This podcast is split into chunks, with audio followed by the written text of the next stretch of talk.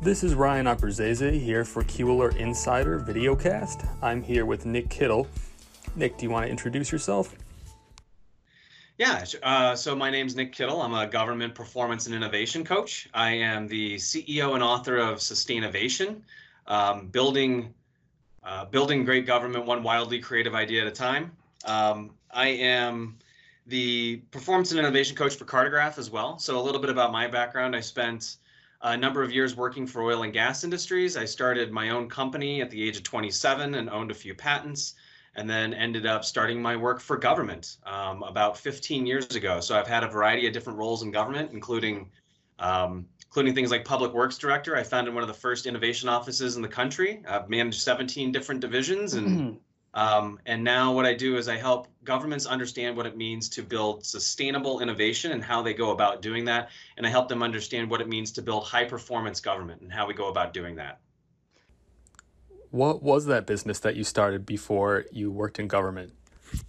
Yeah, sure. I started a company called Easy Submittals. Um, what we did was we patented a portion of the construction, um, the construction submittal process, which is something that you do when you're constructing a building. Basically, what somebody does is they prove that the lighting systems that they said or the heating systems that they said are exactly what you need from an engineering uh, perspective for your facility. So you have to okay. bid on it and then you prove it. What we did was we took that process um, and turned it into an electronic one.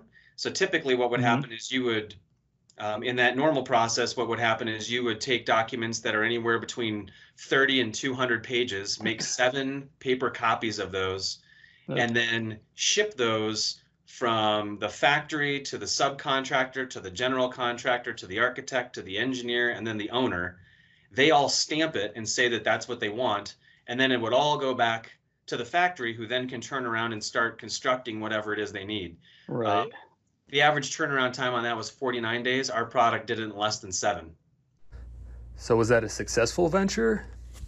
Um, surprisingly, yes and no. So absolutely, right when we started to take off and become wildly successful, patent trolls came and sued our lights out and bankrupted us. It was interesting. So learned a lot of valuable lessons out of that. We were two guys with a great idea and our own bank accounts, and what we found out was big corporations, when you start to become successful, if they feel like they can break you, they'll do that as opposed to buy you.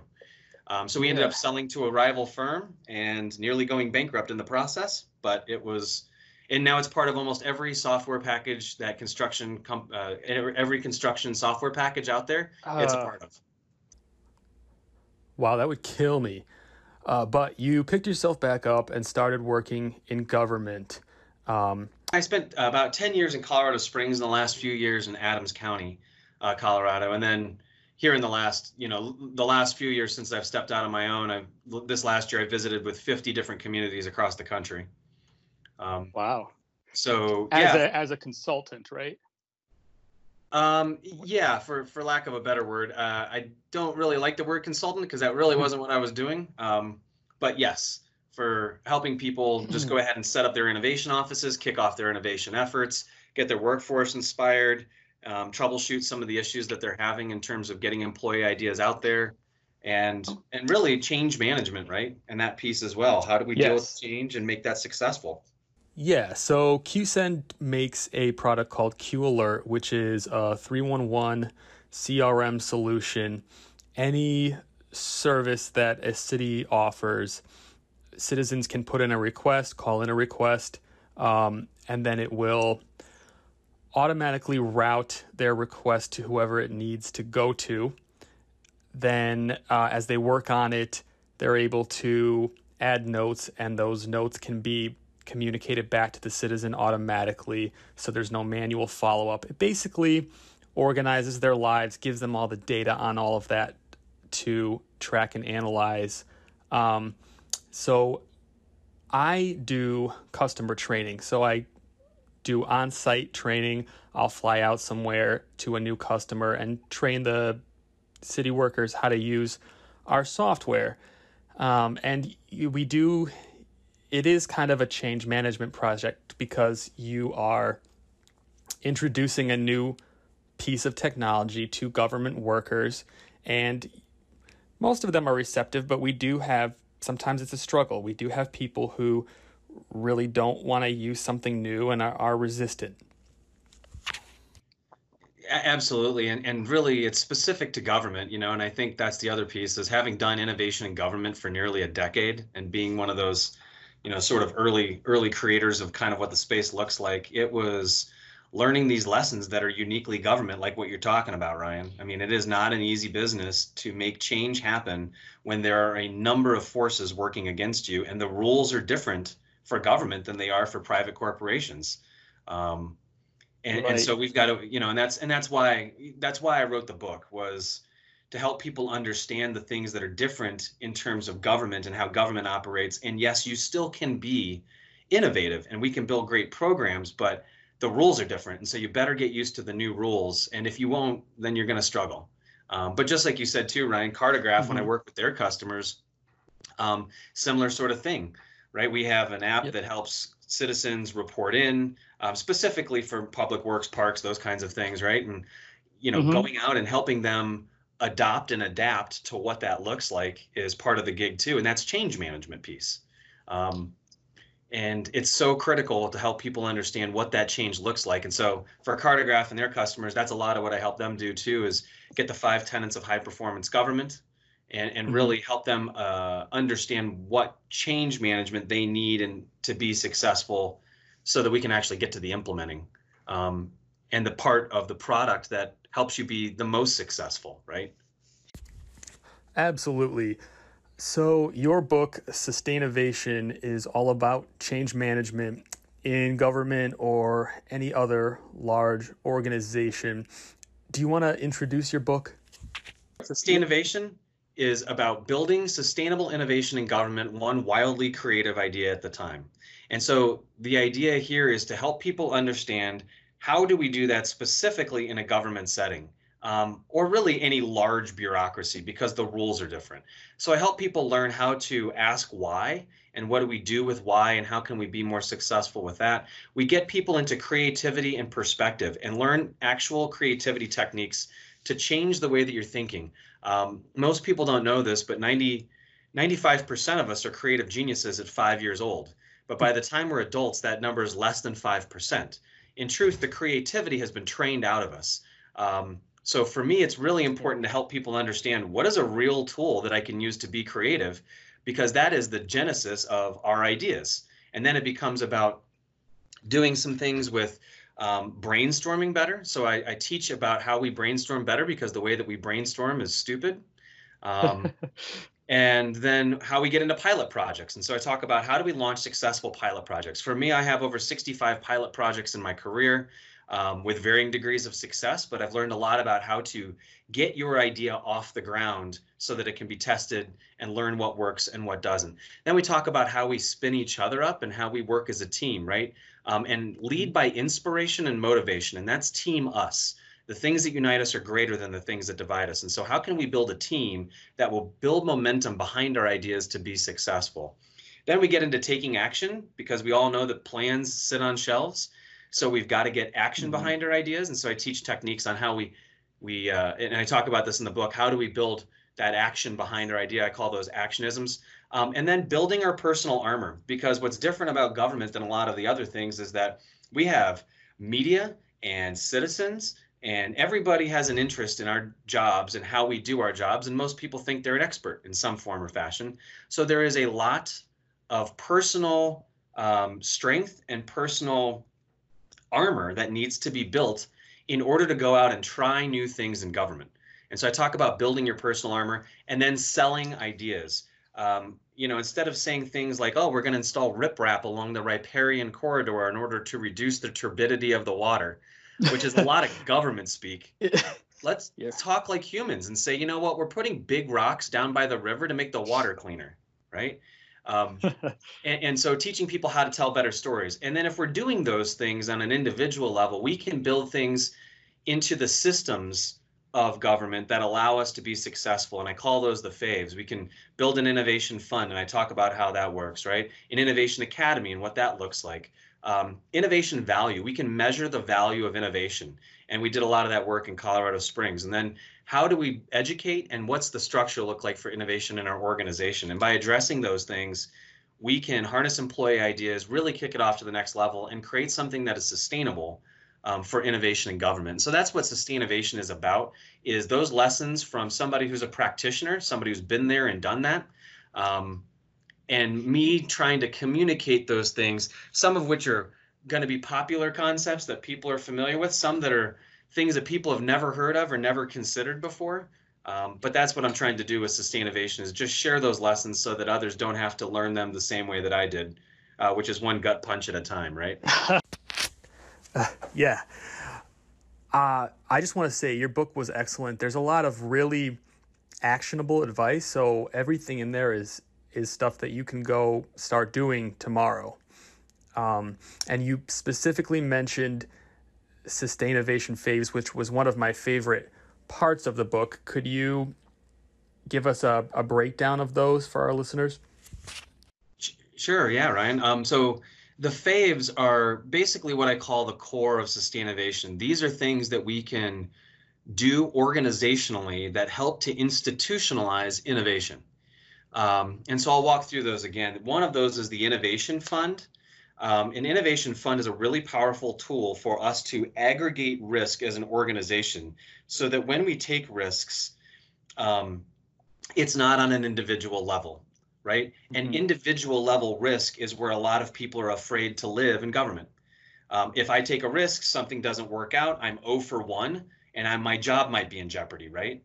An innovation fund allows 10 people to submit ideas, maybe seven of those get funded, and from that, now we're five out of seven. And that's what the team collectively did. So now we've mitigated our risk personally as well as organizationally. And we can create a risk profile as an organization. Maybe we want to really push the boundaries. So we can decide what that looks like and how risky we're willing to be. And maybe we're, you know, we want to dabble in innovation, but we're a little more conservative, right? Mm-hmm. So an innovation fund allows us to do that. And one of the important things, and I think this is a misconception for a lot of people that I've seen innovation funds that are incredibly large. They mm-hmm. don't well. There is a right uh-huh. size. And so too large of an innovation fund ends up becoming a workaround on the budget process. Uh, right? And so that's mm-hmm. something, you know, just from a, from that perspective, an innovation fund, we don't want it too large. So we want something that says we're serious, right? So it can't be too right. small, right? But we don't want it too large either, so that people look at it as a as a workaround. So the nice part is is that by a reasonable investment by communities you can get into an innovation fund change the risk profile for your organization minimize individual risk and really harness the power of your employees and so that's one of those things as an innovation fund the next thing is an innovation academy mm-hmm. since we have been since the creativity has been trained out of us we have to train it back into us um, and thank you for the compliment related to the book on in terms of being practical when it gets to creativity you know for me ryan my yeah. dad president of research and development for Dow. Uh, my mom was a quilter, and wow. you know, creativity was required growing up. And so some of these techniques are things that I learned from growing up. Um, but creativity is such an important part of it, and so we need to teach people again what that looks like and what that means. And that's why an innovation academy that says, you know, my community values these aspects of innovation we're going to train you on how to do those things. Um, that's why an innovation academy is so important. And we can use that to spread the message, to advocate, to create that team us concept, mm-hmm. and also to support our innovation fund because now we have people who know what they're looking for, right?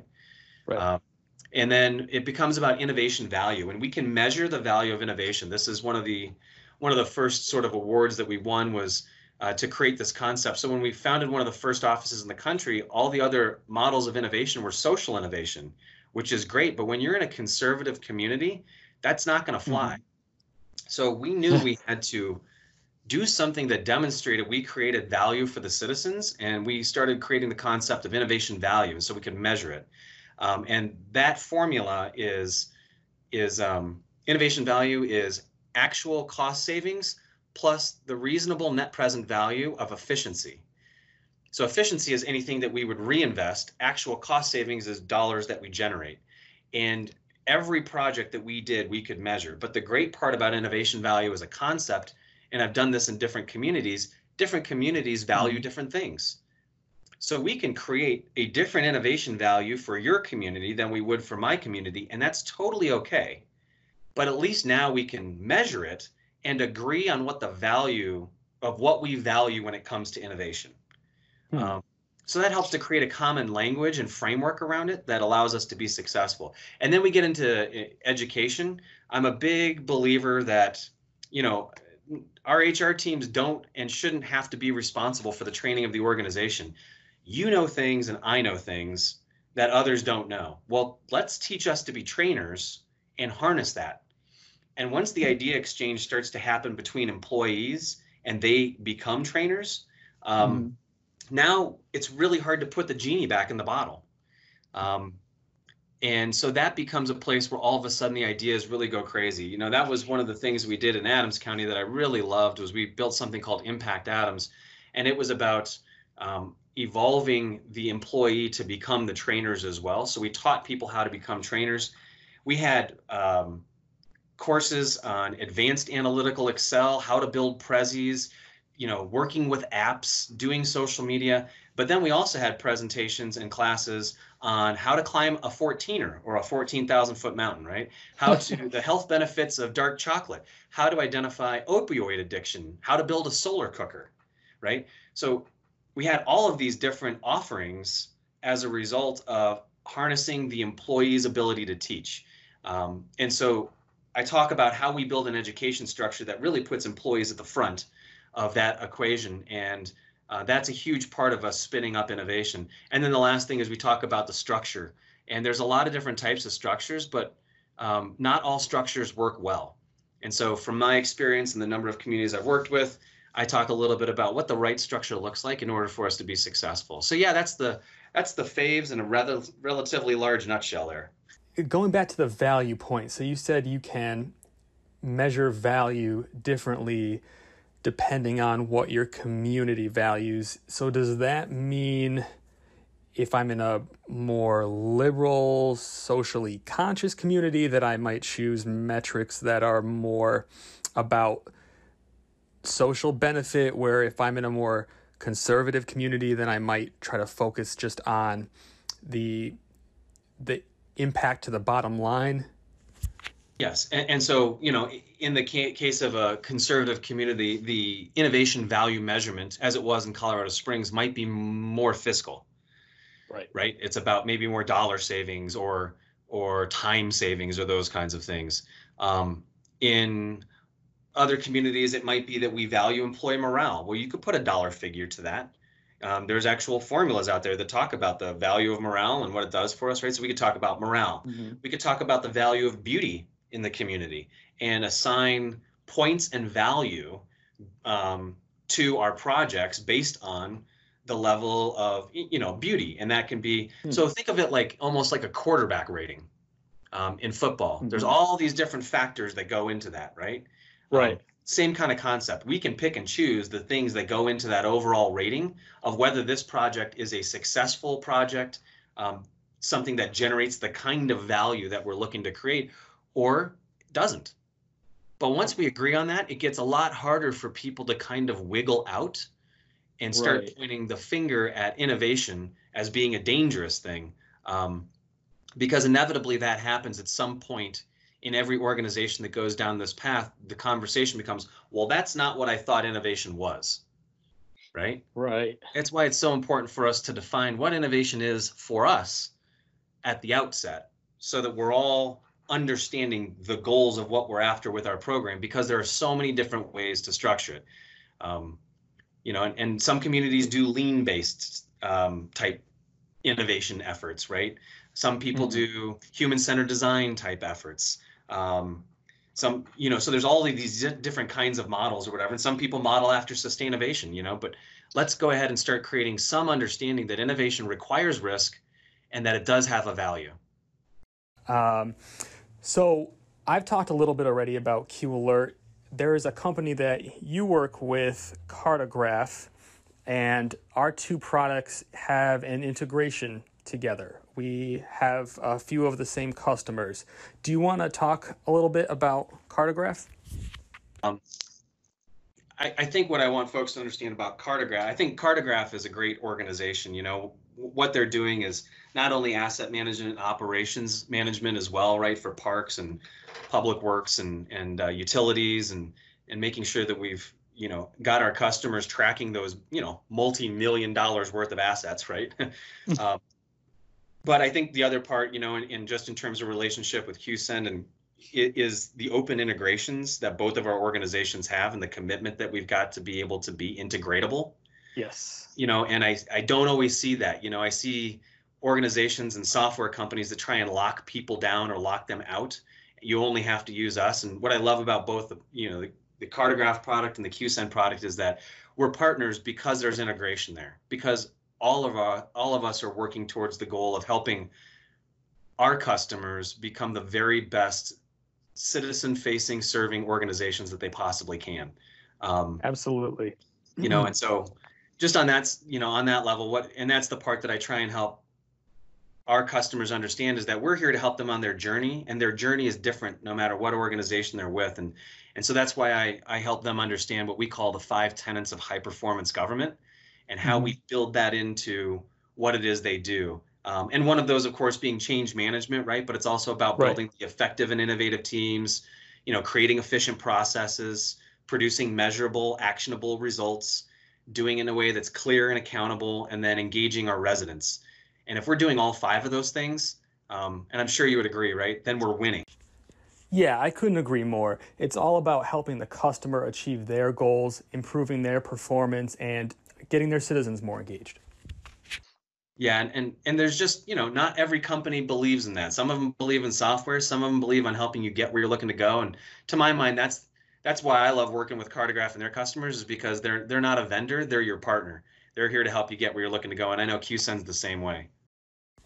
Absolutely. Thank you so much for coming on, Nick. This has been great. Uh, it was great meeting you. Yeah, thanks, Brian. It was great to virtually meet you.